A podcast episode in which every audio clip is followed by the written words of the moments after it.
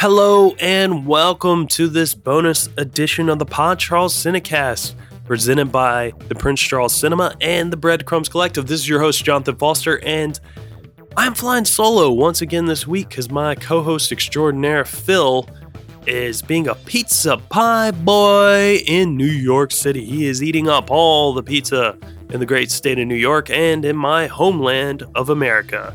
I hope he's having a blast right now, but it's okay that he's not here because we have a very special episode this week. Uh, much like our Jim Cummings episode a couple weeks back, we had a very special guest drop in to the Prince Charles Cinema to pay us a visit, and he spoke with us on the podcast. And that person is writer and director of films such as The Raid and The Raid 2 and Apostle and, you know, a segment from VHS 2. He's done a lot of fun stuff. It is one, Mr. Gareth Evans. So, yes, please stay tuned for this special episode. Gareth joined us live in person this past Monday, the 15th of November, at the Prince Charles Cinema for a screening of The Raid and The Raid 2. I got to once again uh, host the Q&A. And yeah, while the first film was on, Gareth and I went upstairs to my old office that I'm hardly in anymore, and we recorded the following interview, and it was a great time. Uh, basically, Gareth and I had been talking a little bit with a couple of other staff members in the office uh, before we did the intro for the double feature screening. And I kind of got the sense that Gareth didn't really want to do the usual um, sort of thing. I mean, he's very, very friendly and very nice and very open to talk about his films, but it seemed like he was like happy to talk about kind of anything. So I kind of went with that. I, I was very like, I don't know, I didn't have much planned. And I thought it would be kind of fun just to have a very loose, weird conversation. And that's kind of exactly what happened. Now, if you're a Raid fan, don't worry. We do talk about the Raid and the Raid 2 quite a bit. Um, but yeah, it was really interesting. We just really got a bit silly with it. So I hope you guys enjoy this. I'm going to keep this bit a bit short because this is a bit of a long chat that we had, longer than we anticipated. It's kind of funny because uh, we kept talking about how you, we were trying to cut it short because we wanted to go catch the end of the raid so Gareth could see it on the big screen for the first time in years. He hadn't seen it in so long and we were trying desperately but we just we just kept talking and it was kind of funny. So yeah i hope you guys enjoy that you got the extra length on this conversation and gareth you know sacrificed his ability to see the end of the raid. Uh, so anyway without any further ado hope you enjoy this. It's gareth evans on the pod charles cinecast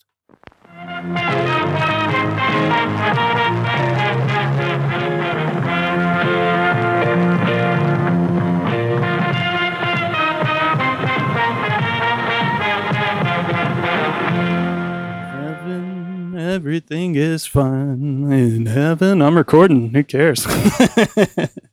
Hello, everyone, and welcome to this little bonus edition of the Pod Charles Cinecast. I have with me a very special guest, which I probably said already in a, pre- a separately recorded intro for this. Um, it's Mr. Gareth Evans. How's it going? Going good. Thank you very much. Yeah, all good. Gareth and I are chilling out in the really noisy office that I used to record this podcast in um, years ago, and uh, it's fun being back up here. I haven't recorded with someone in person in so long. When was the last time you did that? Pre pre COVID. Oh, really? Yeah, yeah. Because um, I was going to do it with Jim Cummings a couple weeks ago here at the cinema. Yeah, Jim unfortunately got COVID, No. and we weren't able to do it in person, Hmm. and it got changed to Zoom. So you're my first There we go. in-person Feel Zoom, honored. my non-Zoom, non-Skype uh, interview in forever. Wow, that's mad, isn't it? It's quite the room, this as well. I know we were talking about it earlier. Yeah, quite a lot of films. Yeah. a lot of films. I've taken photos of stuff in here over the years, so probably the listeners may have seen some crap that I've taken photos of. But yeah, it is a bizarre little box of a room.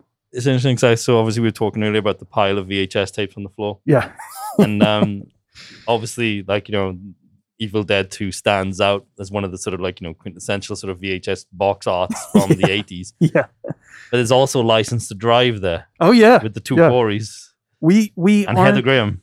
Not too selective here. We're like, you know, we're, License to Drive is a, is is is a great film. Yeah, we're open to anything and everything. Yeah, yeah. I showed my daughter it during the lockdown. She hadn't seen it before, Yeah. and I remember having a bit of a heart and mouth moment anytime I introduced her to a film from the eighties, because obviously very different time back then. Yeah. And so anything we've picked, we've always kind of like watched with caution, and it's always it, like it, it it always ends up following the film with a sort of like, okay, so there were different times back then. So some of the language might be outdated, some Yeah. of the opinions might be outdated, but let's watch the film and then Yeah. talk about it afterwards. But yeah, It's two guys who may or may not have licenses yeah, yeah. going out on going out for rides and stuff. Like it's a good time. I, I haven't seen License to Drive since I was a little kid, so I barely remember it. But I loved the two Corys growing up. Yeah, yeah. I mean, come on, I mean, the Lost Boys. Yeah, Lost Boys, and even their sort of solo stuff that they did, like you know, kind of growing up, you know, in the same sort of circles and stuff. But I mean, when you add Gremlins and Stand by Me into the mix, Yeah, as the yeah. sort of solo side of Yeah. things. I mean, that's those are two pretty special So films good. there. yeah, and uh I mean, was it um, it's the one, the football one? I, I almost wanted to call it Rudy, but it's not Rudy, but the one that Corey Haim did. Um, Lucas. I've not seen Lucas. Lucas is. I know so of Lucas, good. but I've not yeah. seen it. Yeah, Winona Ryder. Wasn't and- there? Wasn't there one that Corey Haim did as well with um with Cynthia Rothrock? There was like a martial arts action movie one, like a like a like a getaway type thing with the car. I can't remember what it's Yeah, called. maybe. yeah. God, there's so many. Yeah. Two Corys. Great time. Two Corys on the Pod Charles Cinecast with Gareth Evans. That's what we're talking about here. It's not, you know, we could talk about the raid, but I mean, who, Who wants to hear who wants about to hear about that? Uh, Gareth, thanks so much for coming on. Um, it is absolutely an honor to have you. Uh, I know all of our listeners and stuff will have a blast listening to this because they love hearing from great filmmakers. But also, I mean, we're a British cinema, and Mhm. having a British filmmaker here is awesome. So, no, no, it's a like, privilege. It's yeah. not a privilege for me as well to be here, to be honest. Although we were kind of joking downstairs about how a couple of the staff members were saying it was just so odd that you made the raid. Yeah. being a Welshman, and how it's like it's like you know if you watch it, if you watch these films and you see it for the first time, and it, and it's in Indonesian as well. It's like Mm. you know it's not like you know English. This is a little bit in the second film, but there's not much English at all.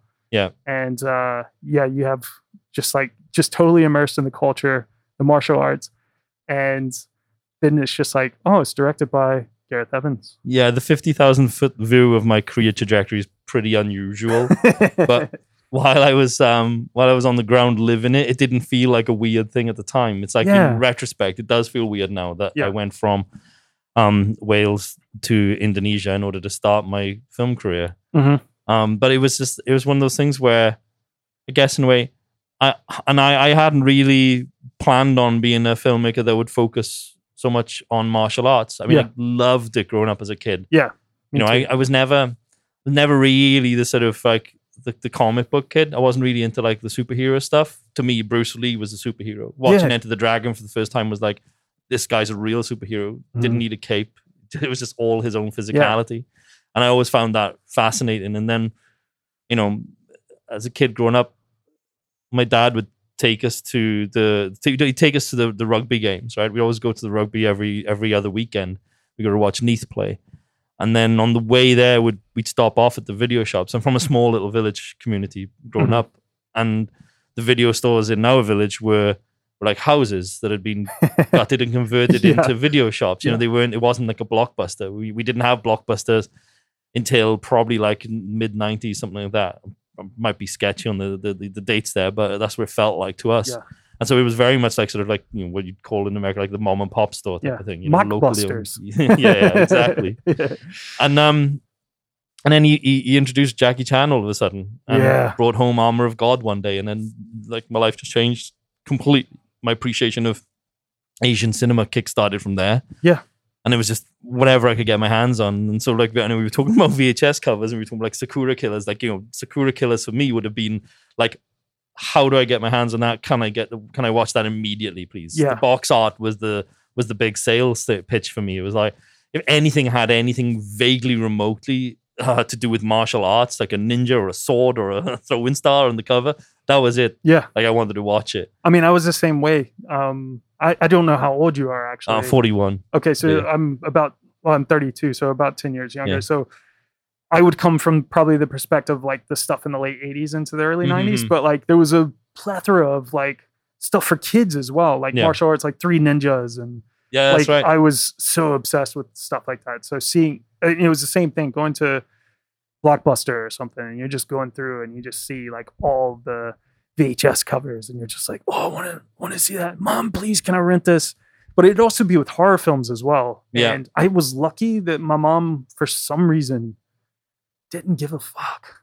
See, that's weird because for me, because neither of my parents were that into horror, Yeah. horror didn't really come into into play with me for for quite a while. Mhm. My dad hated horror; he was never really into it. It was like he scared too easily. Yeah. you know, he'd admit that himself.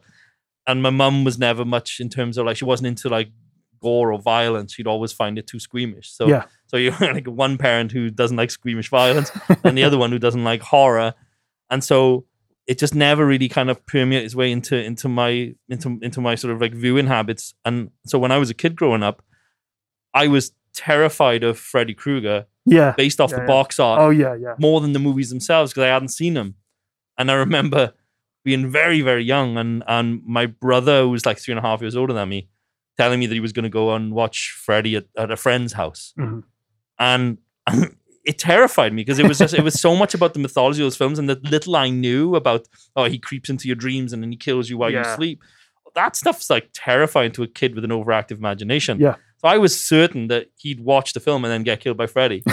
So me being the terrible younger brother that I was, bolted down the stairs like in floods of tears, yeah. screaming to my parents, "Don't let him go out. He's gonna watch Freddy, Yeah. and Freddy's gonna get him." It's like No. Ringu mixed with Yeah, Yeah. exactly. Yeah, yeah, exactly. But without knowing what Ringu was Yeah. at that time, and yeah. you know, my brother must have just like looked at me like a complete dick and just sighed. What a like, dweeb. you- yeah, you, you, not only have I ruined his plans, but uh, I think he still ended up going out and watching the film anyway.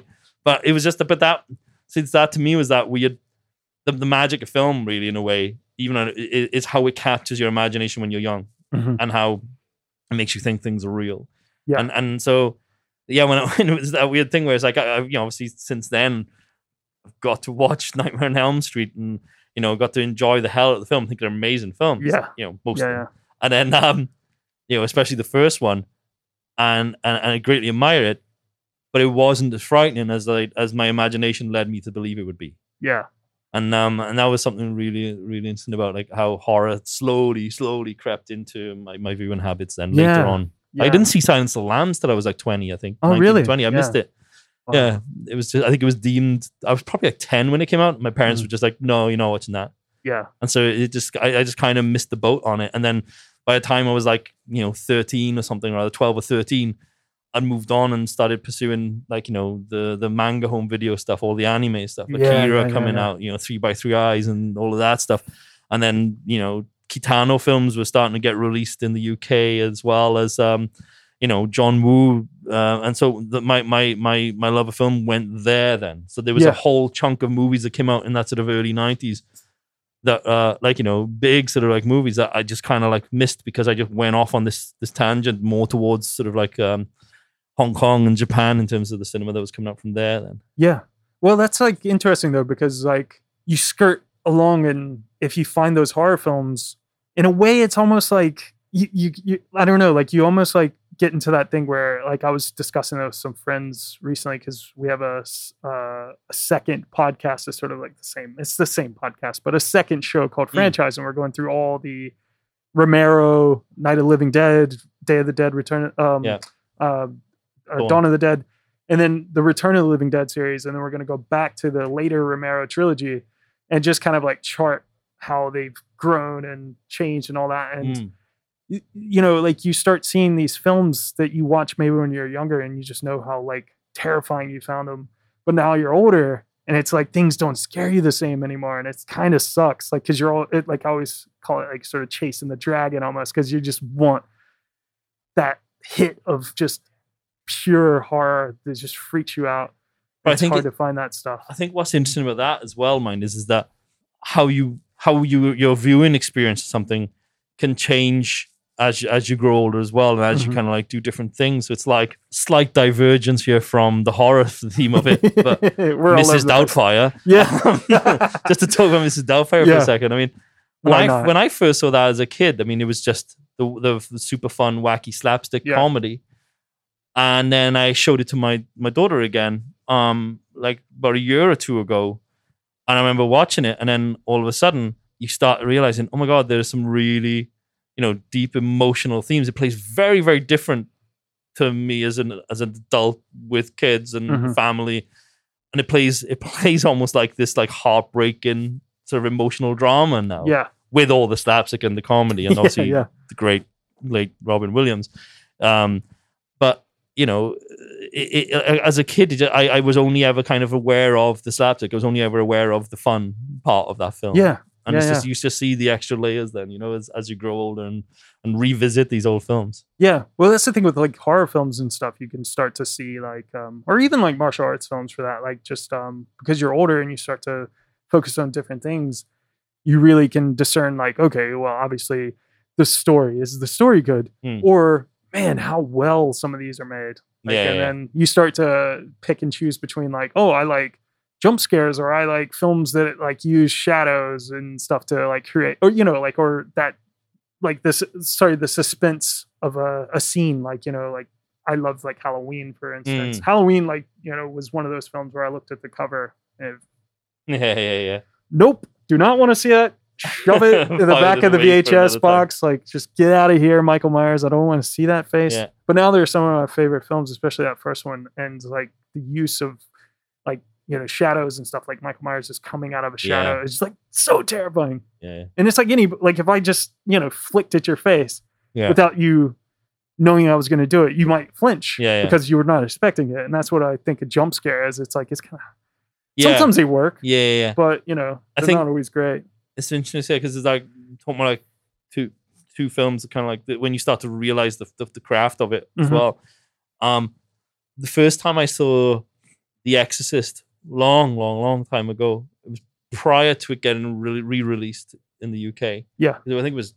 I don't know if it was banned or if it just wasn't available in the It's- UK. I don't know if it was it banned. I can't remember. It's possible because the UK is It is possible. video nasty. Era. Yeah. So bizarre. But I remember watching like a fifth generation VHS copy of the film Mhm. the first time I saw it. So when I first saw The Exorcist, it was pan and scan, squiggly lines everywhere. There wasn't a single sort of solid line anywhere. It was all blue and black, almost monochrome. yeah, And the sound was almost as if it had gone through like some old fucking um, you know, organ or something or other. It was just like it was just like everything was kind of wispy and wavy and everything else. I watched it on a on a terrible little portable TV with a blown out speaker and I was just just like horrified by it, like Yeah. terrified by it. It was terror, absolutely terrifying film. I, rem- I remember then when it did get released, then going to watch it in the cinema, and then for the first time realizing, oh my god, this film is is is it's it's it's got craft to it. Yeah, It's it's yeah. incredibly epic in terms of Yeah. scope and scale and looked completely different from what I had what my thoughts of that film were. Yeah. But it played exactly the same in terms of the fear factor. So, you know, I had like two totally different tonal experiences of the same story and they were both as terrifying despite one having an incredibly grungier sort of feel to it. But then the other film I was going to tell you about was um the first time I went to see Texas Chainsaw Massacre. Oh yeah, And I saw that in the, in the cinema screening, and it came out with no fanfare at all. It was screening in a, in a in a cinema in Cardiff. It was like a late night screening, maybe like eleven o'clock at night. And I remember me and my friends we were we were figuring out what to do that night, and then we saw it on the marquee in the cinema, and we were like, "We're gonna go see that."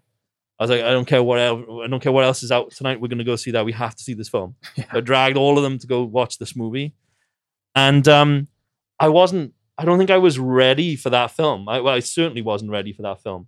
And I remember sitting down to watch it, and from the moment the credits started, with the little sort of the, the pop whir of the of the of the camera flash and the yeah, little winding sound, yeah, yeah. and um, the sort of the savagery of it, sort of like the aggression of the sound mix and everything else. I just remember feeling instantly un- uneasy about this experience. Yeah. And I remember sitting there in the cinema, and the first time Leatherface popped up and grabbed her by the hip and then pulled her back in through the the the, the door. Um, and then later on, then when he hit, I think it was Kurt that he hits with a hammer and then Yeah. he like drops the floor and then drags him in and slams the metal door shut. So scary. From that moment on, I was like, my fingers were literally gripping into the seat and um and it just it just what, what I was impressed with with Texas Chainsaw was like I went in only knowing about its notoriety, not knowing about what it was as a film. yeah. So I went in expecting it to just be go go go go go, easy to consume, forget about it, leave, and then be like, hey, we saw it, great, it was the fun. I didn't expect it to be so nerve shredding that the suspense is what the key of that film is. It's just it, it's just from the moment that first kill happens, it's just constant dread Yeah. and Yeah, yeah. intensity and and the dinner table scene. Yes. It's just you but you you literally literally feel like you've gone into somewhere where there's no escape at that point. Yeah. And you're in her you're in her headspace. Yeah. Like every little close up of her eye and the little screechy sounds with every cut and the, extreme close ups with the, op- the the optic nerves and everything else. I just remember like getting out of that movie and you know it ends on that abrupt hard cut to silence with the chainsaw whirring with Leatherface going nuts and with the, with the sun setting in the background. I remember it finishing and I I had kind of like subconsciously planted myself in my seat and was like even if I needed to go to the toilet in that movie I didn't want to take a step closer to the screen. yeah. Like I was so terrified by it. like Absolutely terrified by that film. I'd never seen anything like it in my Yeah. life. I don't see how they made films like that. Like it's so hard to believe hmm those were like made in the 70s and stuff. And you have that whole like boom of horror through. I mean, obviously it kind of really like kicked off with like Halloween kind of creating the slasher craze. But then, you know, those films that predate like Texas Chainsaw Massacre or like The Exorcist or Mm. um, the film that inspired Halloween with Black Christmas, like Bob Yeah. Clark's Black Christmas, which is insane that he made a Christmas story as well. And it's just like, how do you make two opposite polar ends of Christmas films? The Yeah. most American, like all American, like that film's so popular in America, Mhm. Christmas story. And then the most terrifying, It's Bob Clark, right? yeah. Yeah. It's like Bob Clark, how in the fuck did you do that? And then you made And then Baby. Geniuses. Yeah, yeah, Porky's. Porky's. The first couple of Porky's films, Baby Geniuses. Like, what the fuck is that? Yeah. Like, anyway, what a madman. Christmas Story is like every year at our house. Yeah. Like I grew up watching that film. Yeah. We, we, we that, that's that's a special one. I love that movie so much. It's Yeah. a really great film. It's a, it's, it's like one of those things because I don't know. It's like some people here in the UK like know it really yeah, well. I was surprised that a bunch of my friends haven't heard of it, and I was we were introducing them to it. And it's it, it's that weird thing where it's like when we're sat around because it's been such a big part of my life. You just assume it's everybody's Yeah, yeah, yeah. Christmas. You know what I mean? Yeah. But it's but then I then I then I realized then the absurdity of me assuming that with people when only two years ago did I see uh, It's a Wonderful Life for the first time, yeah. which was on my shame list for a Yeah, while and which people won't are probably ever like, again. Yeah. What? You haven't seen that? What? Yeah, yeah, it's insane. It's, oh, it's a stunning Yeah. film. But yeah, Yeah, no, no, like um a Christmas story is a funny one because like I'm from America. If you haven't guessed by my accent. Um so yeah, it's like a thing that's literally shown mm, every like uh what is every year, every Christmas and shown for 24 hours on TBS in America. Like was it, and it it's been like that for 30 years. was, was it was it um popular in like when it came out in the cinema as well? I know I'm asking you a question that's probably difficult for you to answer. but, Yeah. when it came out, Yeah. before you Well, were born, was it before. popular? Did you hear the hype? you know, um, was it was it popular? And I don't know if it was a, was it popular in cinema or did it kind of find its home like on television? On, I think it I must- know I saw it on TV the first time. Yeah, I think know? it must be television. Um and it just through the years kind of became this Mm. cult favorite, sort of like Hocus Pocus. You know, like Hocus Pocus was I've never like, seen Hocus Pocus. oh really? Yeah. That's on my list yeah. as well. Yeah. I mean, like you know, um, my co-host, like we we did it for the podcast over Halloween a few weeks ago, and Yeah. he hated it. So he's gonna be like, "Fuck off with the Hocus Pocus." Why are you talking about that? Um, but yeah, no, it's like just one of those films that just gets shown every year, and then I think it's just like people are conditioned to think it's a good movie. Mm. And it's like that could be the same thing with uh, Christmas Story. I fucking love it, but I think there are some British people who watch it and they're like, "What the fuck?" Yeah, yeah, But yeah. it's so it is so American though. Like it is quite What's- American vibes. you What's know? your what's your earliest? Uh, sorry, I'm asking you questions now. What, No, what- what's fine. your earliest memory in terms of like you know film, wa- actually sitting down and watching a film. Can you remember what it might yeah. have been? Um, I'm trying to think. Uh, to, to be honest, like a lot of the early memories I have of film are surprisingly horrific. Chucky, Right? Okay. Child's Play, like, um, I don't know why. I'm, I'm sure there there must be something else. Um, uh, well, Teenage Mutant Ninja Turtles. Oh, there you go. Those, the f- the first two yeah. particular, and I was always a big uh, Secret of the Ooze fan. So like, Oh, Secret of the Ooze. yeah, Yeah. I was I was so in love with that film. So I wore those tapes out. Yeah. Um, but yeah, Chuck like Child's Play, Child's Play one and two. Yeah, were yeah. like especially the second one. the first one was great. The, the first one. one's like um, like just genuinely that first time very he turns. such a good movie. It's terrifying. yeah, It's genius. It's so good. It's when she realizes that there's no batteries in it. Yeah, yeah, yeah, yeah. yeah. she turns. on- She realizes that yeah, they've been in the box the entire time or something, right? That's right. Yeah, and she flips him over. He's just, "Oh, shut up! Yeah, It's, like, yeah, yeah. Scary.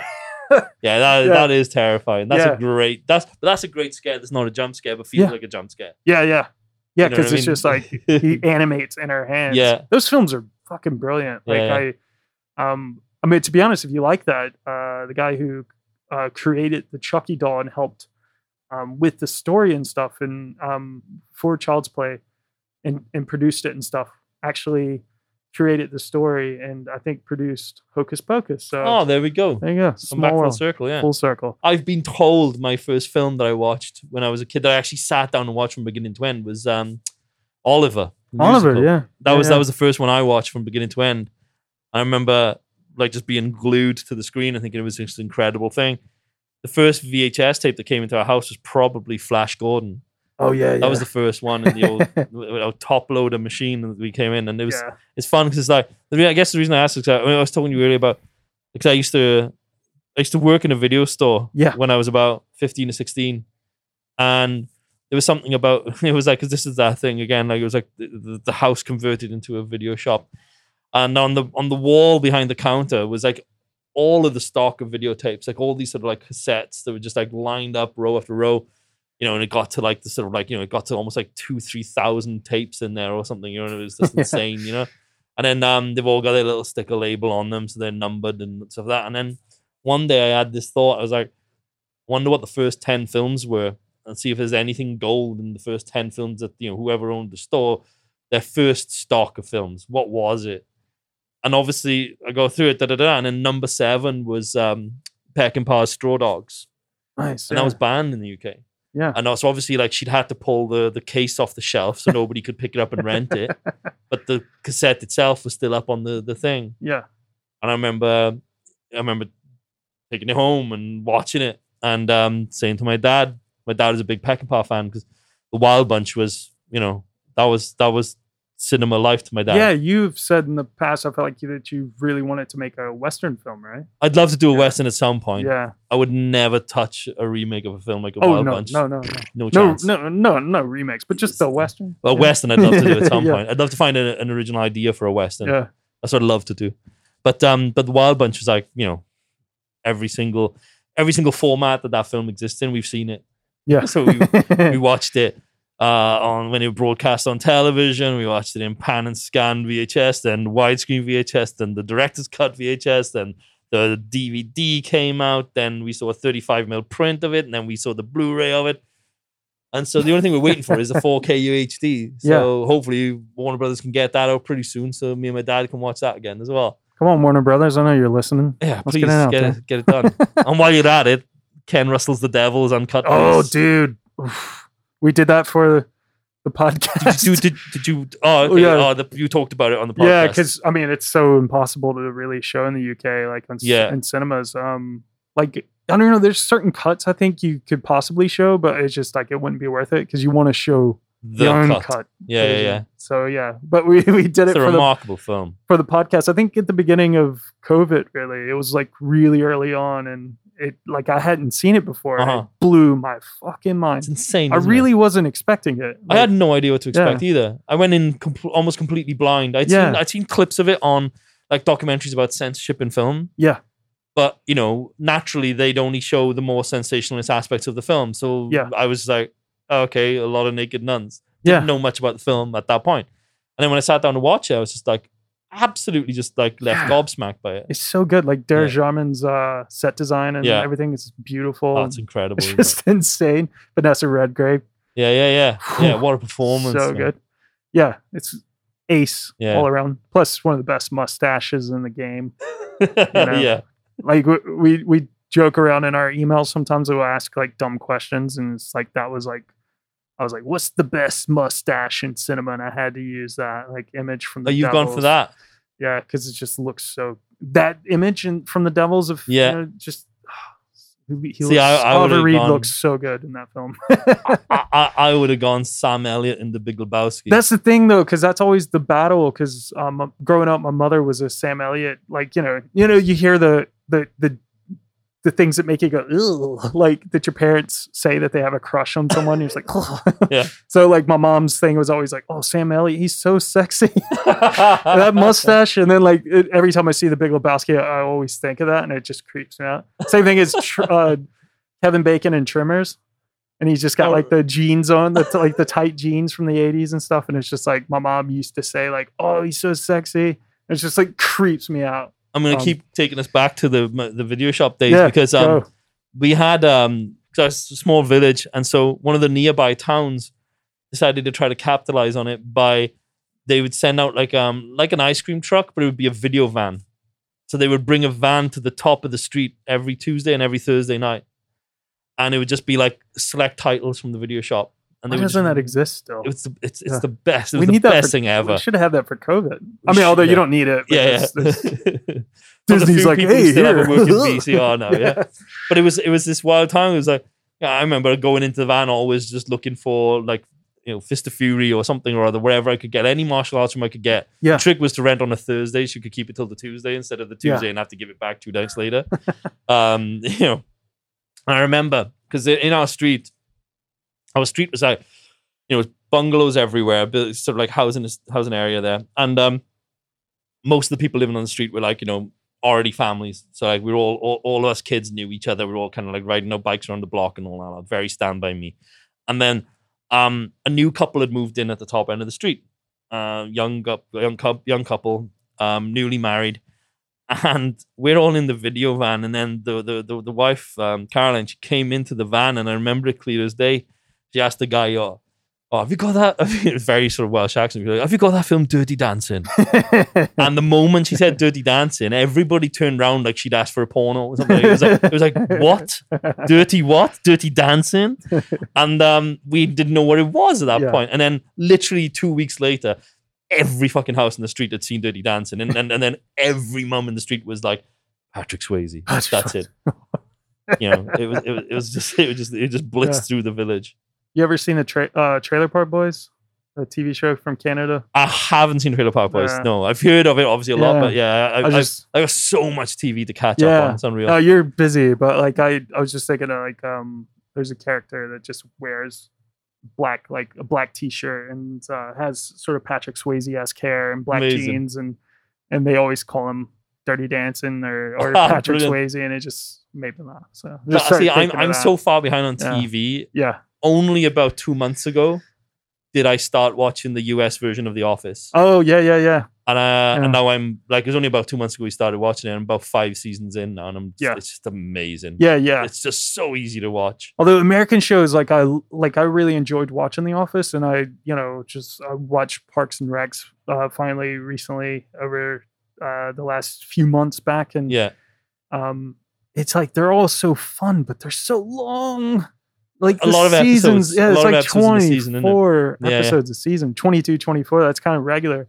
Whereas what I pre- appreciate about you know British uh, television shows, there's like six, and then you're done. six and you're done. If you're lucky, you get a second season. But I think that, but the thing with the US one is almost that that idea of if you hit the magic number of like nine seasons, you get syndication then, right? Yeah, yeah, yeah. And then you just you you guaranteed that your show is on Yeah. somewhere in the world every hour of the day. Almost making money the- as well, That's sort of the, the theory, isn't it? It's like once you hit 200 episodes, that's it. It'll play somewhere in the world at some point. Yeah, you know the show is Sabrina the Teenage Witch with uh, Melissa Yeah, yeah, yeah. Like, so there's a guy in in uh, the college um, season, like I guess towards the end of the show, um, named Trevor Lissauer, and he starred in like the Skateboard Kid. Back in the 80s. So just a really random bullshit robotic skateboard film. Um, so yeah, he he's like uh, a pal of one of my friends from back home, and he knew him when he was living in Hollywood. So he, you know, he plays music and stuff, and he came to my hometown to play. Like I played a gig with him Mm. once. He's a nice guy, but yeah, he just basically just gets a little bit of residuals, yeah, yeah, a little bit of Skrilla here and there from because that show just plays nonstop, everywhere. like yeah. you know, numerous different channels. So it's just like must be nice. where, where are you from originally? sir? uh, Virginia. Oh, okay, Yeah, nice. yeah. So yeah. So but you know, like if we go back to you, because the f- first question I sort of asked you about co- coming to, um, well, going to Indonesia, and you being from you know Wales and having that transition. I mean, you know, I'm from Virginia. I never would have thought when I was a kid growing up that I'd be living in London, Yeah, yeah. working at one of the greatest cinemas in the world, and having a chat with you. So it's like, who knows? Like you know, you don't know where you can't end up. plan where Pat's Yeah. going to take you. It's weird. It's like when I was out there, uh, you know, there was always a there was always a part of me that was like a little bit sort of, oh, I've achieved what I've achieved there, Mhm. but I hadn't done it back here yet. Yeah, yeah, yeah. And so the timing felt right after we did the Raid 2 to pursue something that would be different. Yeah. And I think in a weird way, it was like I was pursuing a, a different project that was actually going to was going to take me to to to Budapest. We were planning a film that was going to be made. It was an American studio film. We were going to shoot out in Budapest, and I was like, "Oh, okay. Well, you know, it's a two-hour flight from from UK. We should probably move to UK." And that became an impetus to go there. Yeah. That film didn't happen in the end Oh no. but then but then we Yeah. were prepping for for for gangs and then yeah. before we did gangs i wrote apostle and was like uh, i need to know what it's like to make a film in the uk before i go off and do a tv show Yeah.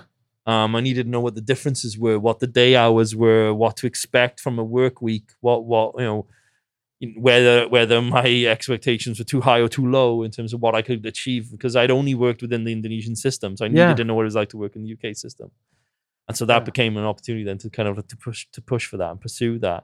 But I, it was always a thing where I was like, as much as I, I I I adore Indonesia with all my heart, like I love my experiences there, and I met some absolutely amazing people, and then you know, and then, you know, not to be like cheesy about it, but people out there are incredible. Like Yeah. it was like it was so warm and, and and hospitable and like you know, you we did um we did a documentary before we did anything like on in terms of like you know fiction filmmaking out there, and the documentary Yeah. was about Silat, the martial arts form, Yeah.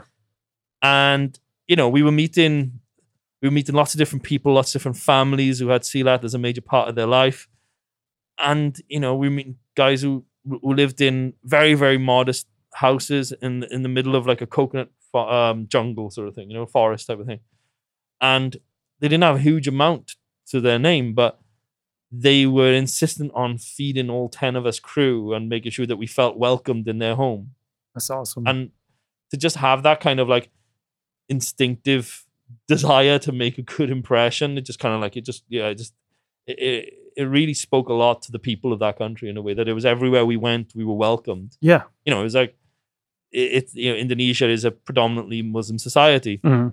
and so, you know, when we were going and doing tech recce stuff that, we were just like invited in to all these different masjids, these different mosques in order to kind of like see sermons being conducted and watch the prayer call and stuff like that. You know, we were, you know, foreign guys turning up out of the blue, you know what I mean? And being being being invited in with open arms, stuff like that. And so it was this weird time where the sort of the the movie treatment of Islam at that time was in such a low point for you know for a lot Yeah. of political and you know world reasons that were going on at the time. But I got, I got, I, I started to get really sick and annoyed about the fact that the the sounds of the prayer call were being used to be tools to sti- strike fear in an audience, Mhm. and I was like, I couldn't understand it. Like I, it was like because for me. There was a separation between, you know, sorry, I'm taking us on a serious path No, for a bit, no, but no. there was a separation between a person who's a terrorist and a person who's religious. Yeah. There's a separation there. And so I, I got sick of seeing like a lot of Hollywood films use that prayer call as something to be like, oh, now you've got to have the fear and the tension be building from it. So there was a conscious decision when we were doing like the raid one to be like, Iko's gonna start doing his prayer. Yeah. I remember he's that a, scene. he's yeah. a Muslim hero. Yeah. Um, and it's it's it, it was an opportunity to be like, he's going to pray. He's not going to preach throughout the film. He never says a single word about his faith because that was my experience of being out there.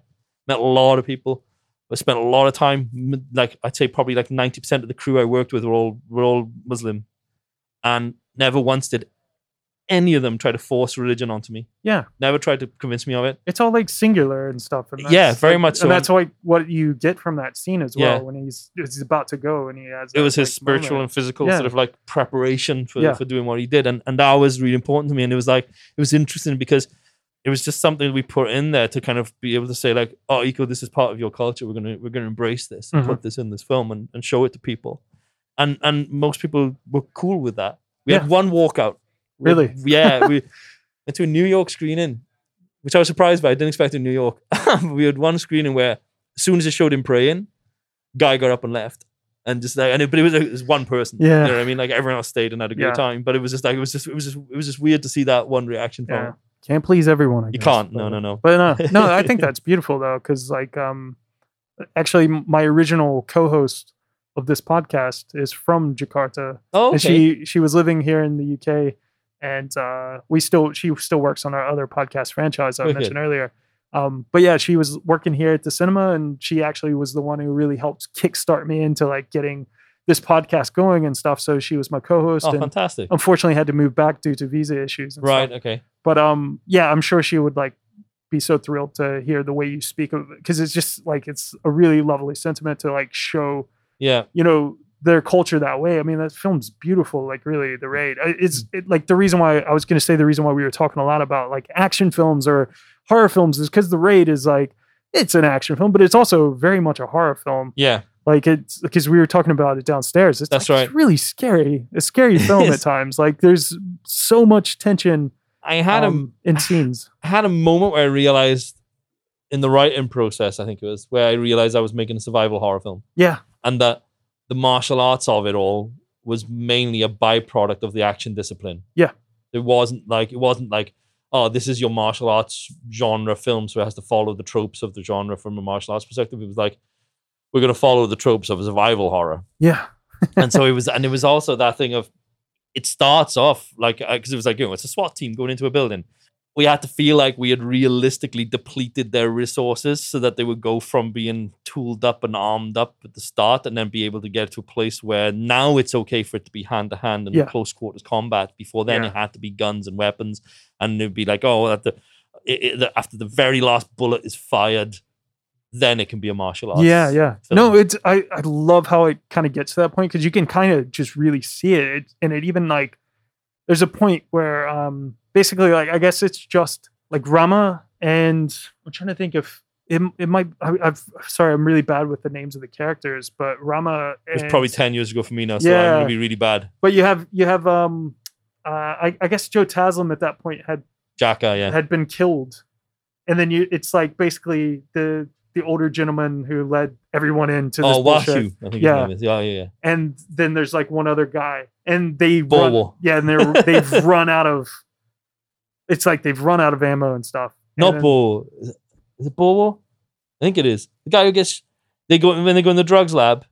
Yeah, he's the one, he's the one who him and Rama have a bit of a beef at first, and then Rama kind of saves him. Ah, yeah, yeah, yeah, Yeah. yeah, yeah, yeah, yeah, yeah. Yeah, So, that is the name of the actor. I know Yeah. the name of the actor, just not the name of the character. yeah, it Bobo. I think it was Bobo. That Yeah. sounds about right. Yeah. but there's that that that shift where it goes from like Rama sort of takes over, and he like does it. It's you like I was gonna I wanted to talk about Jackie Chan because it Mm. starts to feel like oh man this is like a Jackie Chan film because he just like springs up Yeah. like from that one level up to the upstairs bit and he's hanging off the side of the wall and it's just like this really badass sort of moment because it's like you've had a lot of like fear and like Yeah. terror and just trying to survive this maze of like such a suffocating building.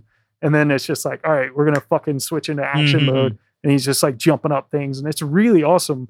And you were talking about um Bruce Bruce Lee as well, and I think like Silat, it's really an amazing uh um martial art because it is like it's almost like you know the Bruce Lee's like um talking about being like water where it's Yeah. like it's like you know flows and it's really like you know you want to be like really flowing and move through things but also just like you can take down a wall just really and That that's was- what it looks like to that see was what was so fascinating about Silat was that it, it felt like because I, obviously like you know growing up as a kid I'd seen lots of martial arts films and lots of different martial arts styles, but Silat I'd never seen before.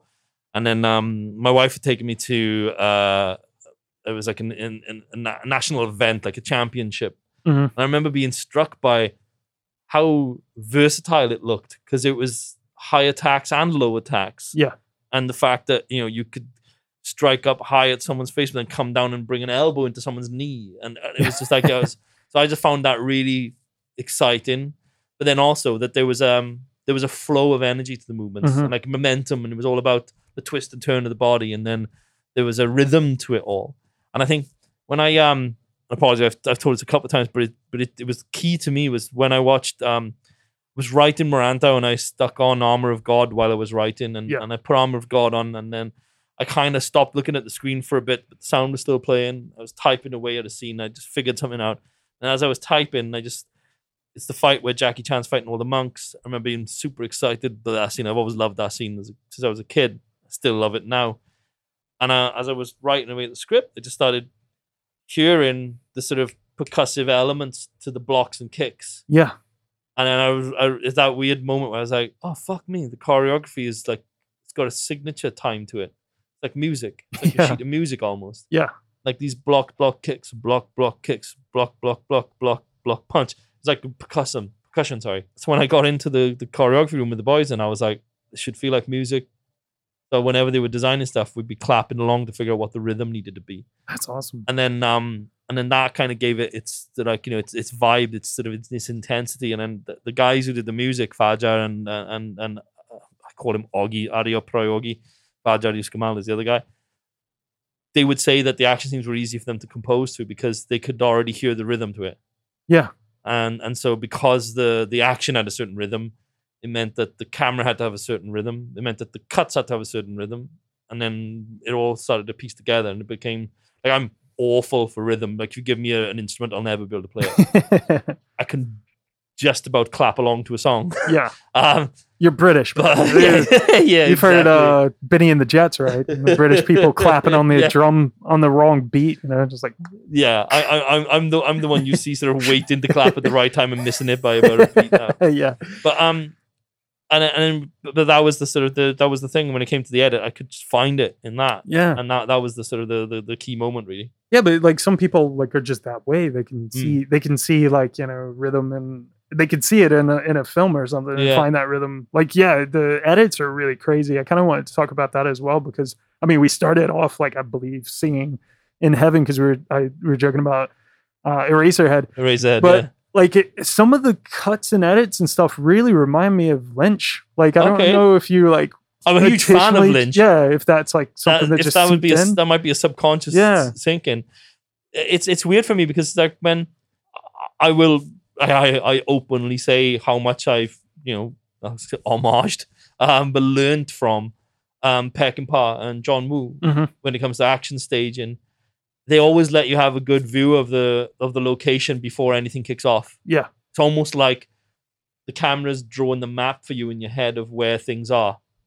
And then when the chaos ensues, you're never lost. Yeah. So you look Yeah, at yeah. the Wild Bunch. I know every inch of that that fort, that that place where the final battle happens. We have walked there slowly, step by step with them. We've spent time looking at where all the vantage points are, where the guys might be from up above taking fire at, at them.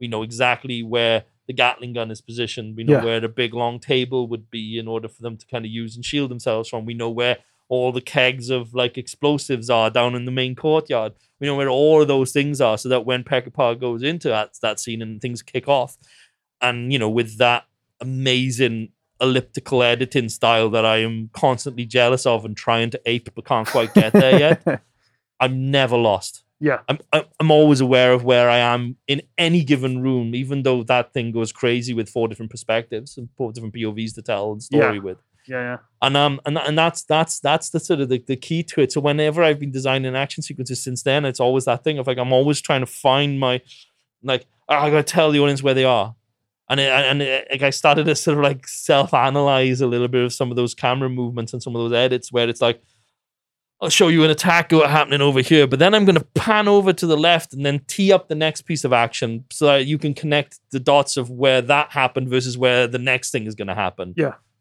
and it's it's those constant visual reminders of this is where we are in the room. Yeah. you yeah. okay now? Have we assimilated? Great. Here's the next beat.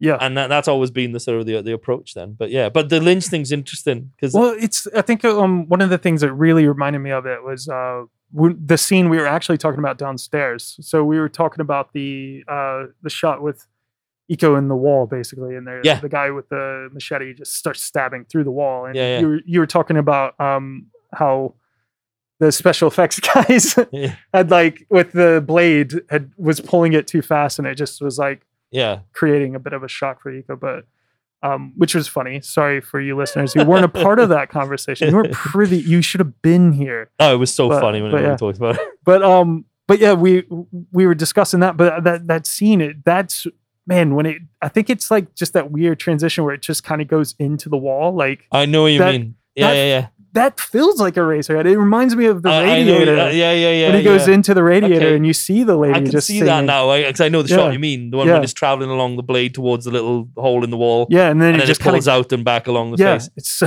There's a little bit of that, I guess, in that Lynchian thing of it's sort of like when also that little bit of when you know I think in in Blue Velvet yeah when you start going into the, the thickness of the grass of Mhm. the garden, you know, and you see Yeah, all yeah. the creatures underneath and things like that. you know, it's the sort of yeah. the danger beneath the surface Yeah, type of thing. Yeah. Yeah, no, that's that's really interesting. I never thought of that before. That might be that might be a subconscious thing. Yeah. I've never I've never thought like you know, I've watched so much of Lynch, you know what I mean? And and been a massive fan of his work. I've never consciously been aware of an influence on what I've done. Maybe because I've I tell stuff quite linearly and, and you know, Yeah, yeah. I've, I've avoided the the abstract quite a lot. But um, yeah. yeah, yeah, yeah. Well, it's nice to see like a bit of abstract, like sort of ideas kind of seep in as well, because I mean, it is such a brutally real film, like, you know, and you're there, but it's also lends itself to be fantastical because it is just like, it's almost like, it's like, dude, this guy, this one man, he's just Yeah. having to go through it. I mean, you know, it's, it's very much like, um, a lot of those old martial arts films, like I was thinking a lot about, like you know Bruce Lee in Game of Death, like having to go through Yeah, the yeah. tower basically just to get to the boss. But, you know, and but- that's the thing. I mean, there was there was a lot of talking again about influence. There's a lot of Raimi in there. Mm. I know me, and- me and love Matt, my DP, we'd always like we have a shorthand way of communicating. There was always moments where I'd be like, when when he goes getting chased by the machete gang, and he Mm. bursts through the door, and then we're racing towards him. We start to Dutch. I remember saying to, and then then he gets the door, with Dutch the other way. I remember saying to Matt, I was like, oh. It's a Sam Raimi shot, mate. Let's, let's do let's do one of those tracking Dutch angle Sam Raimi shots yeah, and straight away he, like knew exactly what I meant. Yeah. because we both watched the same films. But um, but yeah, that that that progressive thing of the the progression, sorry, of the hero going through hell. Um, there was a moment when after the machete guy fight, and he jumps out the window with him, they crash down through onto the balcony down below, and he jumps back in through the window, and then like you know, you know rolls back into safe relative safety. We put a we, we we made sure we had a scene there where he comes out of the doorway and he's all kind of discombobulated from what's happened to him. Mhm. To show vulnerability and to show this thing of it being like, oh my god, if a bad guy comes around the corner right now with a gun or a knife, he's fucked. yeah, And it was important to have a moment there where he's like, he doesn't have the energy to keep going right now. Yeah. And then when he does get grabbed, obviously it's the the amazing twist. It's his brother, and then yeah, yeah, yeah, yeah, yeah. blah blah blah blah. But um, but it, there was always that idea of like, so when he gets grabbed and pulled into that room, when you look at it, his ability to fight back before he realizes his brother is minimal. Yeah, he's And, just um, like, "Oh." Yeah, exactly. And he's like, and he'd be dead in any other situation. Yeah. You use that a lot in the second film as well because he's obviously it's even grander, but there's like Yeah. moments where um, Rama is like, going, he's been through so much. Yeah. And then he just kind of gets his ass kicked by a couple of people. that's right. And then he has to like, it's almost like he has to build himself back up to like, you know, pick and it's the himself up. psychological damage of what he's doing as well. Like Yeah. that was the thing. I mean, we you know we strove for it. Whether we landed it or not is another thing. But we strove for this idea of how he would lose himself in the violence of it. Mhm. So there was a whole moment when he's because he's obviously undercover with these criminals, these gangsters doing all sorts of terrible shit, and he comes under attack when he's in the taxi uh, by all these guys who are trying to stab at him and they end up in a fight inside this cafe and then he grabs one of them and slams their head into the hot plate Yeah. and for a moment he becomes sadistic and we were i remember when we were shooting that scene the plan was always to kind of say how far can we take this so that the audience start to wonder, oh fuck me, is he becoming the bad guy here? Yeah, I was actually wondering that as well when I saw it. Like, and I we stretched it as much as we could Yeah. before he then realizes, snaps out of it, and pulls the guy away from the, the hot plate and throws him to the floor. yeah, And it was always that thing of being, you know, we probably went a bit too far, but um, but it was always that thing of it. I like the idea of being able to make the audience start to question the validity of their hero. yeah. No, no, that's a that's a great sort of plot device, really. Yeah. Like you know to use because I don't know. Like I, I kind of wanted to ask you a little about about like Iko and uh, uh, Yayan because like Yeah. you, you these two guys they were just like practitioners, like right, like they were just, yeah, uh, they were practitioners, yeah. practitioners of Silat. So like you, how did like when did you actually meet them at first? I met I met Iko when I was working on a documentary. Okay, yeah, So Iko was the student of the master that we were filming. okay, Yeah. And the, the master was his grandfather. And um, I think was grandfather or uncle. I always get this wrong. So a huge apologies to Iko for me getting it wrong. uh, he was an amazing, amazing person, amazing man. And we were following him as he was, you know, uh, sort of in, in the twilight of his career as, Yeah. a, as a teacher of Silat. And, and so w- when we were there doing research, Iko was one of the students. And it was one of those moments where as soon as we saw him, as soon as we were starting to film research stuff, materials for it, we were like, "Oh, who's this guy? yeah, Because he was just so amazing, unique and talented and Yeah. gifted. And your camera just locked on him. There'd be like 15, 20 other people in the room, but you just you just locked on him. You had such a screen presence about him. Yeah. And so then um I, I started to learn more about the martial art. I learned more about the philosophy behind it. Learned more about its integration in society in Indonesia. It's fascinating stuff uh, uh, in terms of what actually goes on with Silat. Like it's it's used for so many different purposes It's not purely like a self defense thing. It's it's it's um it's a means of like a lot of martial arts are, but it's ingrained within a means of passing down life lessons to Mhm. kids as well. You know, Yeah. like teach them the responsibility of the martial art. There are there's one style of um Silat called Cimande uh, Silat, and Cimande, the style is more about it's like joint manipulation and breaking bones almost. You know what I mean? Mm, But then there's a thing and called Cimande oil, which is to heal broken bones. And then the idea is is that if you get in a fight with someone and you hurt them using the martial art, it's on you to help them recuperate and get better. oh wow, There's yeah. a responsibility for the power you have. yeah, then we met we met amazing people. There's a there's a gentleman um, who ran a rehabilitation clinic in um, I think it was called I'm gonna get it wrong. I think it was Cianjur. I think it was Cianjur um, in West Java. And he ran a rehabilitation clinic for people who were suffering from alcohol addiction, drug addiction, or you know abuse and stuff like that. And um, he he it was like a commune that was like there were no borders, no barriers, but like all embedded within this village community. Most amazing place I've ever been. And uh, he ran it um, by himself and, and a bunch of volunteers and, and then the community that lived around there. And basically you had like maybe like 50 to 100 patients there ingratiated uh, they were sort of in, they were part of that community sorry so they were they would sweep the floors they would take the laundry to the river to wash the laundry of all the people who lived there Mhm. and they would do chores and everything else and then he would um, every day he would prepare there's a uh, like a herbal medicine called jamu to drink. And he would go off and then it'd be like it's like a mixture of like leaves and then bark from trees and stuff like that you know what i mean? And he would go off and make like buckets of this jamu and then pour it and then they'd feed it to all of the patients so they'd have this drink. But then at some point in the day they would go down to a practice area down at the bottom of the hill and do silat and it would be like you have instructors teaching them moves and stuff like that and it's all about conditioning the body and you know cleansing the mind and everything else. And you'd see people who had been there for about um, two weeks at the back of the line arms frail like mosquito bitten everything like just like you know weak arms barely able to lift them up. And then you go forward row after row after row to the front row where the people who'd been there for about like five six months. And they looked healthy fit like you know proper athletes almost you know what i mean? And it was just it was just the most amazing sort of place and it was like it was it was like non-profit. Just it was just like it was the guys calling almost to do this. And it was just a, it was a remarkable experience doing that documentary because I just got to learn so much about the philosophy of this martial art. And sorry it's a really long way of telling you that my then first experience of seeing martial arts of Silat represented in on screen was in Indonesia on television, where it was some fucking bullshit TV show where it would be like a guy jumping up into the air and turning into like a jaguar and shooting lasers and shit Yeah. like that. You know what I mean? It's like yeah, yeah. it's all the mystical stuff that's got that had absolutely nothing to do with the martial art of Silat that I knew from you know studying with- you know with these people and then learning and hearing their stories.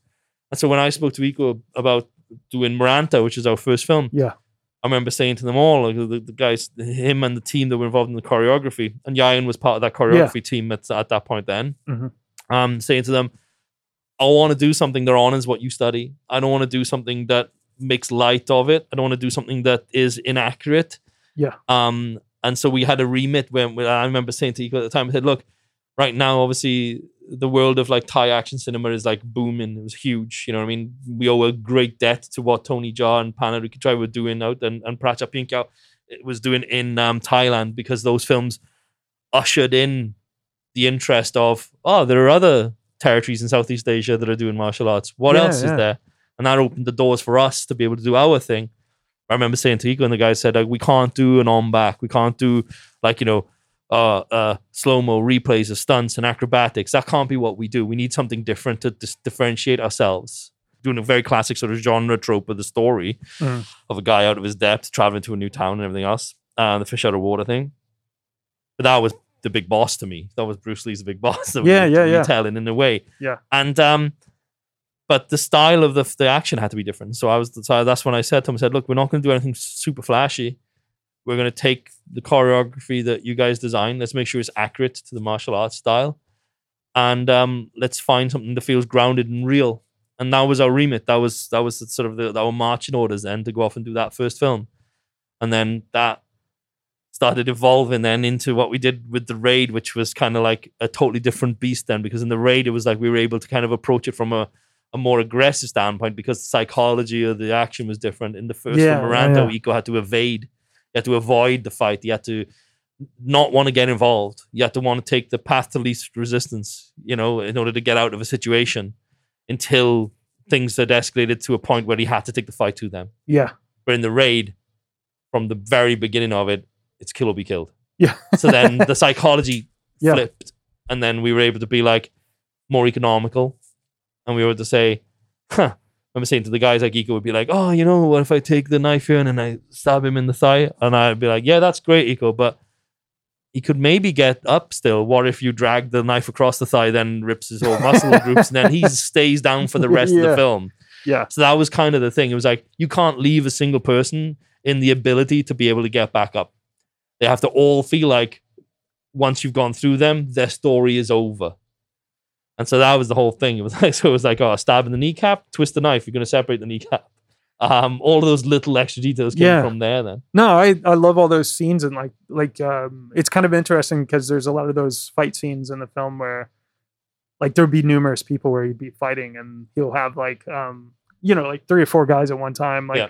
or like the raid two in the car the car scene and stuff and there's like you know he's just it's a constant battle and he like will knock out knock some guy to the side then start fighting this guy and then try you know escaping into the back pulling someone back beating them up. But then they just kind of keep coming back Mhm. until he just like yeah i need to basically just end this like Yeah, you yeah, know and he does something to end them or someone helps him you know assist with the guns and stuff you know. Yeah, but like it's a it's a, like kind of a crazy those all those fight scenes are really awesomely choreographed and just like really awesome like everything about them i think it's just awesome that you know like you said you got Yayan uh, be there to be a choreo- choreographer um on Merantau, but like it's it's like also like dude those guys are incredible like on on screen like they look amazing they their acting is incredible so it's like that must have been like just such a thrill to have like dude you guys are awesome at your martial arts but like Yeah. holy shit like Yayan was a revelation to us because Yayan wasn't supposed to be in the film. Yeah. Merantau. And then um, what happened was Yayan was just going to be the choreographer and then maybe be a fighter in one of the scenes or something. Mhm. You know, that was the plan for Yayan initially. And um, we had this role of Eric in Merantau that I was struggling with because it was a 50 50 split between the fighting and the acting. And Anna, my line producer on Merantau and the Raid and the Raid 2, she just she suggested one that she's like, why don't you just give Yayan a shot and see if he's if he can handle the drama? And I remember going, yeah, I mean it's worth a try. Let's see how Yeah. he is. I remember just giving him this fucking three page monologue to read, and he read it, learnt it, read it, learnt it, learnt it, learnt it, did it on video, and he was really good. Like he had a natural, like you know, instinctive sort of ability for performance Yeah. and um and so Yayan kind of came right out the box on was just like ready to go and so it was super thrilling to kind of see the audience reaction to him as Mad Dog then in the raid Yeah. because you know in the raid then we started introducing a lot, lot of other characters a lot of other people all vying for attention all pretty strong in terms of performances you know and then you get to this thing where it's like how do I subvert what you would normally get from a film like this let's make the you know and, and I remember I remember being a big fan of like those Hong Kong films like Dragon Lord with Jackie Chan Yeah, where yeah. The finale is Jackie and Mars fighting against Whang In-sik and it's a two on one but the the odds are stacked in the hero's favor because it shows you how much of a badass the bad guy is Yeah. Yeah. Yeah. and that was always the stuff that I really loved. And so I thought, well, how can we do this then with with with Yayan because he's such a good fighter. Yeah. And so we were like, yeah, it's got to be the two brothers versus Mad Dog. It just like the maths worked out so well for it, Yeah. That scene's so good. and it was like Yeah. we have to make sure that even with even with the world's strongest fluorescent tube lighting in his neck that would normally crumble apart but holds up when it's in this person's throat on this Yeah. film. Um, and he's bleeding out. He's still trying to kill them before he Yeah. bleeds out.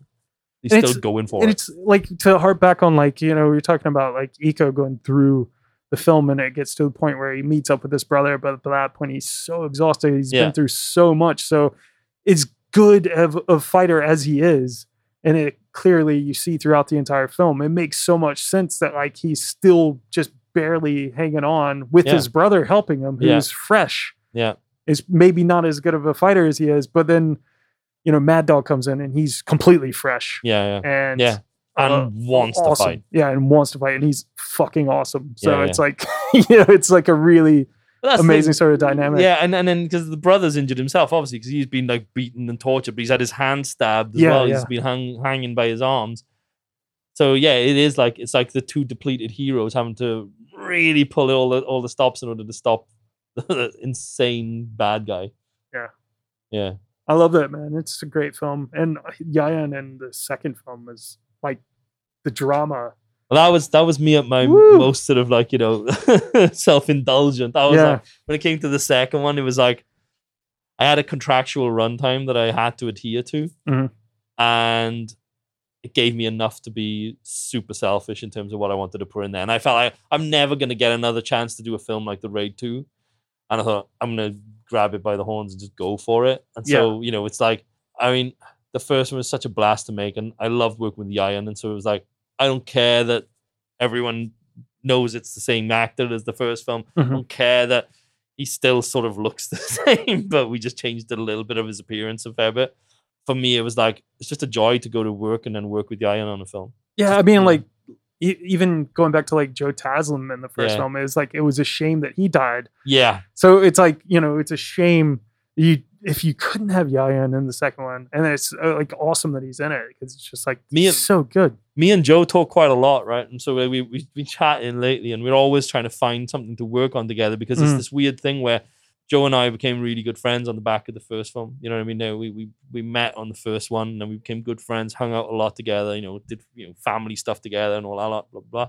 And it's the weirdest thing because he he literally was only in part two as a photograph, Yeah, yeah, right? yeah. and I've never worked with him since. Ah, And it's that thing where it's Yeah. like, you know, and it's, you know, it's the same with Iko. I've only worked with him on, I've worked on three films, but like those three films, I've worked with them since. And it's like Yeah. I've seen their careers go on these amazing Yeah, trajectories. And we've always talked, about we always that. talk about doing stuff together, yeah, but we haven't found that project yet. We're Yeah. looking for it. Like it's not like we're not trying, but be like it's it's all about timing too. You know, Yeah. it'll be like, you know, it'll be like Havoc happened, and then I come off Havoc, and then they go, oh, what are you guys doing now? And Iko's now shooting Expendables four. you know, and then yeah, you know, Joe will be Yeah. setting up his th- stuff for next year Yeah. and all that. You know, they got I think they got another season of Warrior that they're going to shoot. Yeah. and everything else. And so, so it's a, it's that thing of like where we all end up horribly sort of being out of sync with each other and because it takes me like a year and a half to go through a project, more than a year and a half normally. You know, it's like it's, it's a it's a it's a it's a good amount of time that gets consumed just doing a project. Mhm. Um, from the initial idea until delivery of it, that um, it's hard then to be able to, you know, guarantee that me, Iko, and Joe will be in the same spot at one time. Yeah, absolutely. Yeah, But I, um, yeah, I wanted to ask you, like, that must be just like so thrilling to see their careers. Like, not That's only amazing. yourself, like, but like they were there just kind of starting out with you and just really kind of getting their, you know, careers off the grounds. And the Ray just It's- blew up. And it's been great to see, and it's like it's amazing to think that I was. It's that thing of like we've reached that point now where my involvement with Iko was only for a small portion of his career. yeah, That's the yeah. way- like I check his IMDb credits, and I'm like, oh fuck yeah, it was only the first three things, and he's gone off and done about seven or eight things since Yeah. then. And it's amazing to kind of like see the, the the progression of their careers, and like you know, all power to them to keep doing it. You know what I mean? Um, So cool. you know, and it's it's exciting to see projects where it's like it gets announced and it's like you know, Yayan's got something big coming up next year, and then you know, Iko's doing Expendables four now, and then you know, Joe just came off the back of being the coolest Sub Zero has ever lived. yeah, know so mean? cool. That- you know, Plus, he was in like one of the Fast films. Like, he was in you the know, Fast it's Series like, film, yeah, and he was in one of the Star Wars, Star Trek films. Sorry, Yeah, the other boys were in the Star Wars film. yeah. Um, That must have been cool too, as well. That was a weird phone call. Because, like, because they phoned me first. yeah, So it was like I think one of JJ's guys had reached out, Mhm. and it was this weird thing where I was like, "Oh, we need you to sign an NDA to take a phone call." And so uh, right there and then you're like, What okay, this? what's this? and I don't think I knew about. I don't think I don't think I knew that he was doing Star Wars at that time. I'm not sure if I did or not, but I remember signing this NDA, and I was at my mum and dad's house, and then suddenly their house rings, their house phone rings, and I pick up the phone, and they're like, my parents just kind of sat there like looking at me, trying to figure out what it is, yeah, and I was like, you know, I was like, remember now I've signed an NDA, I'm not telling you anything. and then now on the phone, and then they start saying about like, oh, we really want like Iko and Yayan and the boys to be in um in the new Star Wars film. Mhm. And my fucking jaw might as well have just fallen off Yeah. my face and just hit the ground. And I was like, wow. I was like, okay, uh, let me take care of that. And then so when I went back to Indonesia, then it was like having a chat with the boys and explaining to them why they need to do this, why it would be an incredible opportunity, no matter what the scene is, no matter how big or small the role is. Like, just do it, do it, do it. You become part of something that'll be history. Yeah. you know what I mean? And They have a really cool scene too. Uh, Yeah, like, yeah, yeah. Which is yeah. awesome. I think they, I think they, I think they might have shot more. oh, really? I think so. I think there was a, there was a, Yeah, there it- was a set piece. It's been a while since I've seen it, but I know it's like the whole Han Solo on their ship and stuff. yeah, I think there like was, there was like I think there was a creature set piece thing. yeah. From what I remember talking to the guys about Yeah. before, I don't know if they, I don't know if any of that footage has seen the light Oh yeah, because there was something down below their ship, right. and you're only kind of get a yeah, like I a think I think that yeah. I think it was something to do with that creature. I'm probably Ah. talking about shit I'm not supposed to talk about, but that was a long time ago. Yeah, what are they gonna away do? with that? It'd be great if if any of that footage existed, if they could Yeah. show, put that out there. But yeah, you got to be in one of them though as well, right? no, were you not? no, oh, I was trying no, to think. no, no. Here's the thing. I was I was busy working on something. I think I was doing press or something or other in Indonesia Okay. at the time, and so I missed out on being able to do a set visit. Yeah, And then Yayan texted me to say Han Solo is a really nice man, and that's how I find out that he's been hanging out with Harrison Ford. And I oh. was Oh. like, this is like I've never been more envious Yeah. in my life. It's like it's like Yayan. Yayan, Yayan has been with two people that I've always wanted to meet. Yeah. One was Harrison Ford, and the other one was when he went off to Japan and did a film with Takashi Miike. yeah. And I, Oh, yeah. my my wife and my daughter went out to the set to go and see Yayan when he was shooting. I couldn't go because I had work again. Oh no. And no. there's a photograph. I got a photograph in the house of my little girl sat behaving herself behind Miike while he's directing a scene from the Yakuza Apocalypse. Nice. No idea how lucky she is. yeah, yeah, yeah, yeah. but it'll be a hell of a long time before she sees any of his yeah, films. you know? yeah. Good God. Maybe yeah. the Great Yokai War. That's about it. No, that's cool. Like, I don't know why I, for some reason, thought you'd just had like a, you know, because there was so many British directors that were getting to just pop in and do like a stormtrooper cameo or something. Like, but you know, you don't see their faces. no, whatever, no. Unfortunately, I wasn't didn't sure if you get were an or not, opportunity. yeah. They'd have a hard time finding a stormtrooper's outfit to fit me. Yeah, we're by like how tall are you? I'm six three. Yeah, It's not about the height; it's the width. You know what I mean? yeah, but like we're kind of like Whether the door guys. opens or not, I'm fucking bumping into it. like this office that we are in is so tiny, and like Paul is not nearly as tall as you, but like I'm six six, and it's just like so both of us in here we're tight with all these DVDs and stuff. So yeah, yeah. But it's been super fun. I I was just looking. I feel like we could just go on and on and on, but I know we wanted to go catch the tail end of the first raid. Yes. So, yeah, yeah. we should. Uh. I don't know. I don't know what time that ends, so we should probably wrap up here. It's but, been an um, absolute pleasure. Yeah, it's been so fun having you on. It's been fun just bullshitting about a lot of stuff, and then actually talking about your films, and then bullshitting a little bit. So yeah, it's good fun. Hopefully, people enjoy this. Yeah. and it's not Ah, just dipping into a weird conversation. Yeah, That's all it is, man. It's weird conversations. No, um, one thing though, because you you were talking about when you were downstairs, you used to work in cinemas, yeah. so you said you would find weird stuff. We talk about that sometimes. What's the weirdest thing you found in a cinema when you were I don't know if I could tell that story. oh, go go ahead. Oh, we've talked about some of the weirdest stuff we found. I, I used to work as an usher uh, in, in, in a showcase cinemas, and it was right around the peak time of that thing. It was like I think it was like Fight Club, um, American Beauty had come out. Um, swear American Pie had come out. I hope I'm not confusing my years around. uh, years it was about this 2001. So yeah, around about that time, Mhm. right? 2000, Um, 2001. I remember, I think Muppets in Space was about to come out because Mhm. I remember because Matt, my DP, also we both worked at that cinema at the same time. He got put on the concessions. I got put as an usher. So Matt was having to serve popcorn all day, hearing the "Celebrate Good Times" song from the trailer of the Muppets, which Uh, he hated after about hearing yeah. that about a thousand times. Yeah. and I would quite often tell the managers that, "Oh, are kids playing up in Screen Eight. Go in and keep an eye on them. Make sure they're not misbehaving." I go and watch 10, 15 minutes of Fight Club. Um, just because I could get to watch 10, 15 minutes of Fight Club. yeah. And then, um, and then anyway, but then yeah, part of the duties was to clean up the screens afterwards. Mhm. And uh, yeah, horribly and apologies to people listening to this for the for the mental image. Um, there was a jam packed, sold out screening of American Pie, and in the back row, as we were sweeping up, found an empty bottle of Mad Dog 2020, completely empty, not a drop left in it, and uh, let's call it a prophylactic that was not empty that found its way into the bristles of my brush. So, yeah. Yeah. so it was a lovely, you know, but, it, but the cinema was great. Like, Yeah. yeah. we had a great time sort of working I there, mean, that's like the beauty of, you know, despite the treasures you find. But, yeah, yeah, the beauty of being an usher. I was going to say the beauty, but like the the pains of being an usher as well. yeah, My co-host Fil is writing a. He's wrote wrote a film, and he's going to hopefully make a film about what it's like to work here nice. at the Prince Charles Cinema. Um, his experiences of working here and stuff, and I'm sure there'll be oh man, it'd be plenty of that sort of stuff yeah, yeah. around. And Bro, you know, Yeah. stories of really difficult directors, right? Yeah, nightmare yeah. when they come in and do Q and A's. like Welsh. Yeah, I mean, sorry, no, no, he's um he's from he's from Scotland or Yeah. Northern Ireland. I don't know, one of the, one of the other. Yeah, you went to Vietnam and made some martial arts movie or something or other. You know, no idea who he might be referring to. yeah. No, and last question. Since you worked at a cinema, it's a very easy one.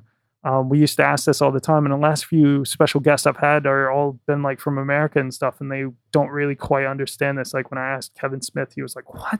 But you are from the UK, so you should hopefully know.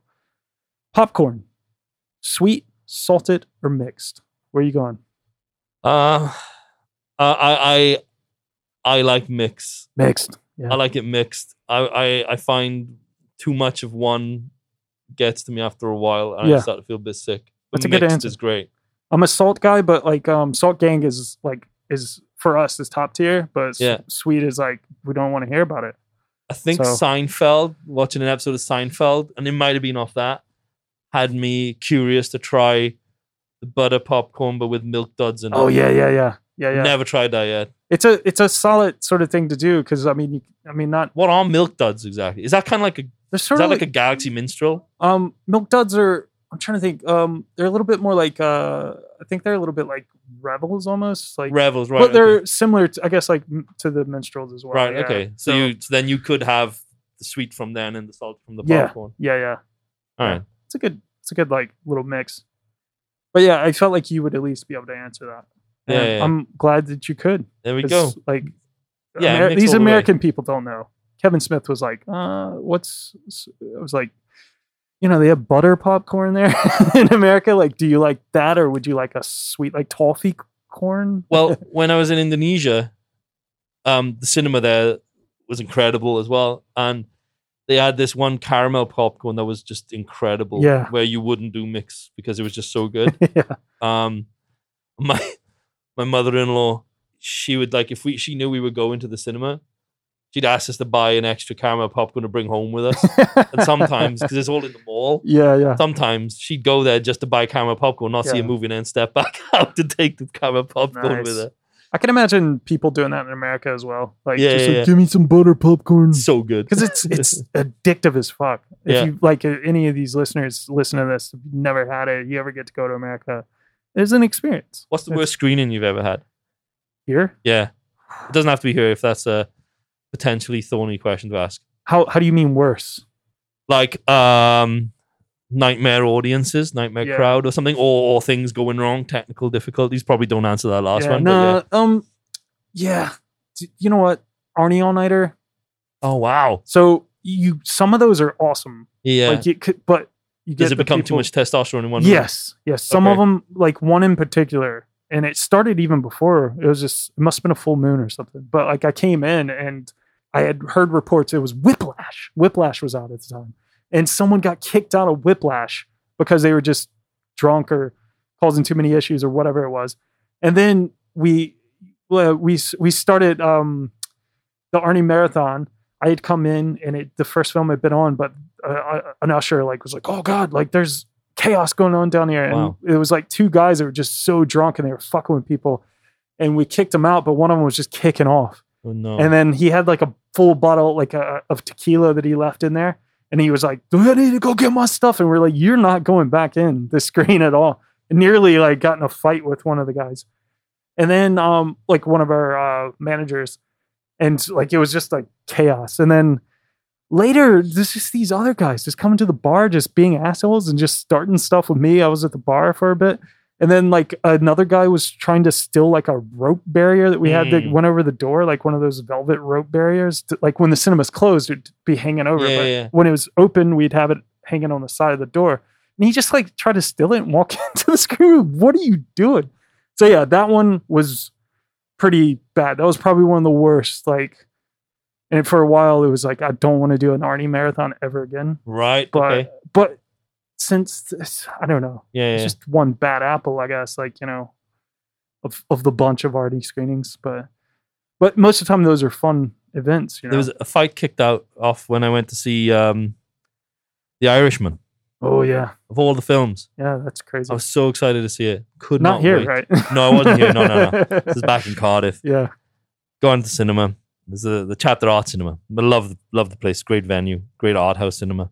And man, I got so many history, so much history there. Because I went to see Crouching Tiger there, In the Mood for Love, Mhm. uh, Requiem for a Dream, Way of the Gun. Like amazing, amazing films that I got to see there. I got to see Hard Boiled on 35 there as well. And um, so excited to go see The Irishman. Desperate to watch it. Get stuck in traffic on the way. But then it turned out that 80% of the audience for that film was also stuck in the same traffic. So the cinema waited for us all to get there. oh that's amazing Like they, they held back the screening by like 20, 30 minutes. Jeez. We all got in. Da, da, da. Super excited to see it. Two rows in front. Just see this guy, just as the film's about to start, pops open a bottle of wine, starts drinking, glugging from the whole bottle of wine. And you're Oh, like, no. this is not going to last long. this is going to kick off. Anyway, what happens is, as the film progresses, he gets through his wine. Obviously, it's a fairly long film. So he gets through it, and there's still a big chunk of film left. It's still before, before the bit when Pacino jumps after Stephen Graham. yeah yeah Before that, that's so early on as well still early on. and so he starts mouthing off, starts talking throughout the film, making loud sounds and da da da. da. His buddy starts getting frustrated with him, and they get so frustrated because they're all kind of drinking. He gets so frustrated, fist fight breaks out between the two friends, and they're like swinging at each other, hitting him in the face, da da da da da. Uh, Jude Poyer is the stunt coordinator for like uh, what we did on Gangs and Havoc. Starts stepping over the seats to get them to break up the fight. Um, and meanwhile, the film's just playing in the background and everything else. um, I think it's a scene where De Niro's picking the guns off the bed, yeah all the guns Yeah, lined yeah. up, right?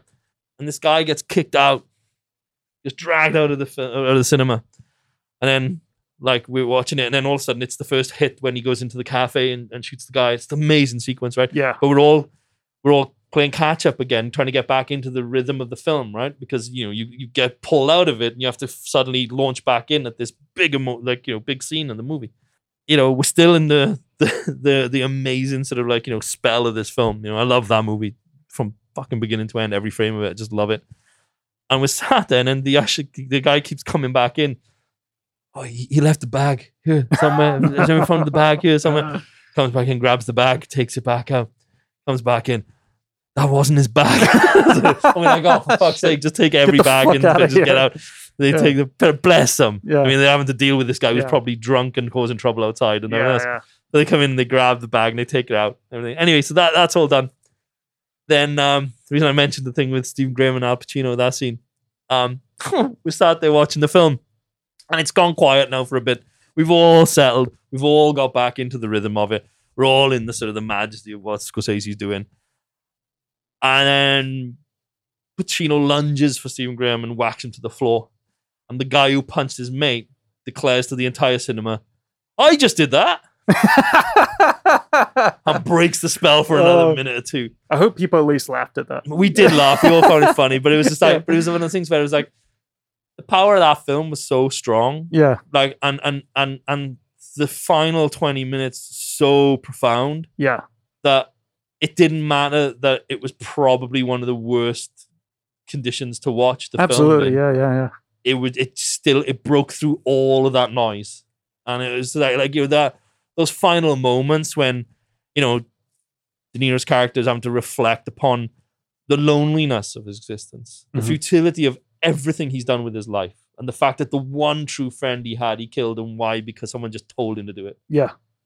And that he threw everything away. And that's his those are his dying days. Those are his dying moments is to reflect on that. Like i just never seen like a gangster film tell a story that profoundly before. Yeah. And uh, so I, I came out of it buzzing. I was like it didn't matter all of the sort of nonsense with the wine with the, the guy and and all of his fucking luggage that he's still left behind or the other guy interjecting with his little quip um, yeah and he was a good quip fair play to him that film was so strong, man. And yeah. Just like, and sometimes you just see a filmmaker and you see a, a film just command the room so much, you just kind of just everything else just goes away. Yeah, I luckily had a pretty decent screening of that when I saw it here because I saw it when we were showing it, and the biggest annoyance was just a woman next to me was eating like like a tuna sandwich. It's just like, oh. why did you bring that in? And it's one of those weird Pret ones that has crackly like plastic and it's just like please just go away i had i had two people one sat right in front of me one sat right behind me eating nachos uh, throughout the opening of a quiet place it's not the quiet place anymore talk about destroying the mood of the yeah, yeah. from the get-go it was just yeah. like it was just like you you literally sat there kind of like either don't eat anything or eat a lot fucking faster yeah, I wanna you know because that was a that was an intense cinematic yeah. experience. Like, it was such a great film. Yeah. And to just kind of be sat there with this cacophony of like, and it was weird. It was like they were they were filling the gaps on each other's bites. So it was like forwards and back, forwards and back, and I was like, "Fuck me, I can't escape this." Yeah. But yeah, it was uh, insane.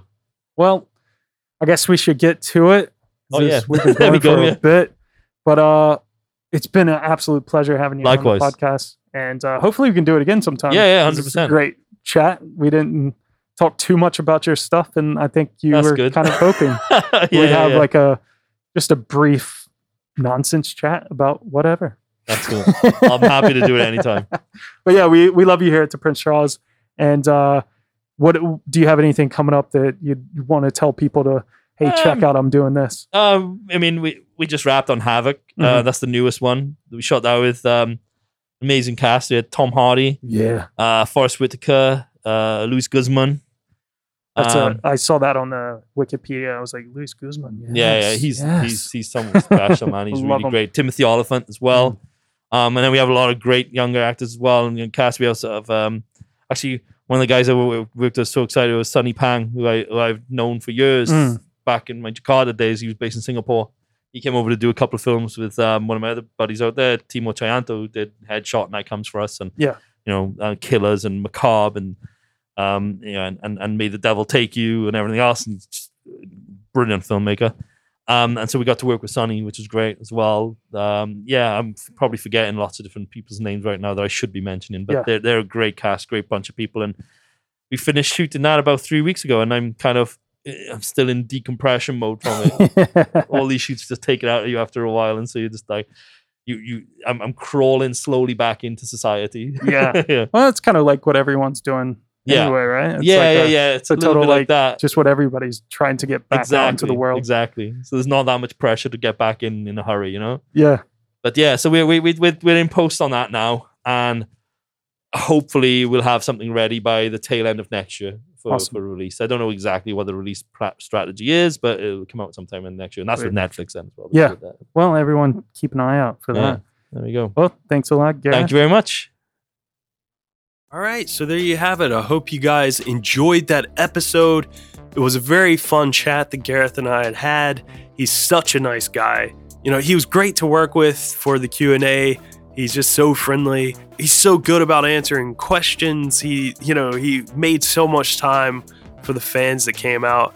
It was kind of funny as soon as we finished the Q&A cuz we did it between the first and second film we walk out and tons of people start leaving and i was like oh no don't people know there's a second film right after we kind of said enjoyed the raid 2 before we got off stage uh, but yeah uh, it turned out it was just because it was like about 15 to 20 people who just wanted an autograph from gareth and he made time for each and every person and then they all mostly went back in the screen and watched the raid 2 so that was pretty cool so yeah i want to thank gareth so much for this uh, if you guys enjoyed it let me know Gareth has expressed interest in maybe coming back and having more of a goofy chat in the future. So who knows? Maybe that'll happen down the line.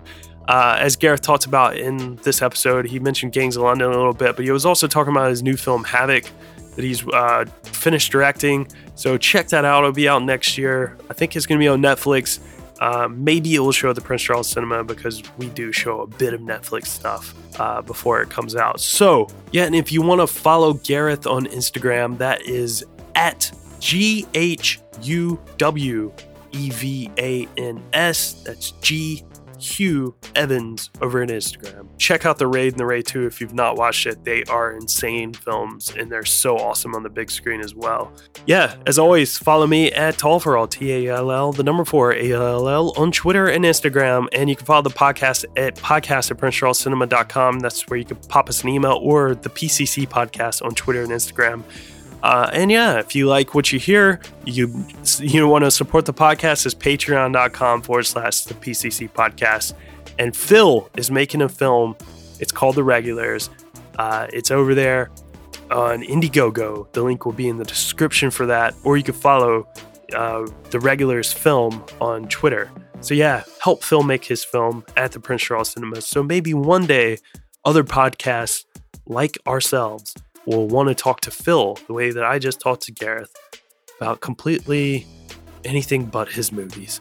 so I hope you guys enjoyed this episode. We'll be back next week with the uh, Eternal Sunshine of the Spotless Mind. And I'm sorry if you're looking forward to that episode uh, in the place of this, but hey, you know, you get this really nice, like, bonus episode. So enjoy it. Bye, guys. This podcast is presented by the Breadcrumbs Collective, home of the Pod Charles Cinecast, Caged In Coppola Connections, A Driptown Limerick, Maine, franchised, and many more to come. Our shows are all presented ad free and made possible by listeners like you. Please support our shows by subscribing, leaving ratings and reviews, and becoming patrons at patreon.com. If you'd like to learn more about Breadcrumbs, head over to breadcrumbscollective.com Breadcrumbs. It's more than a podcast network, it's family.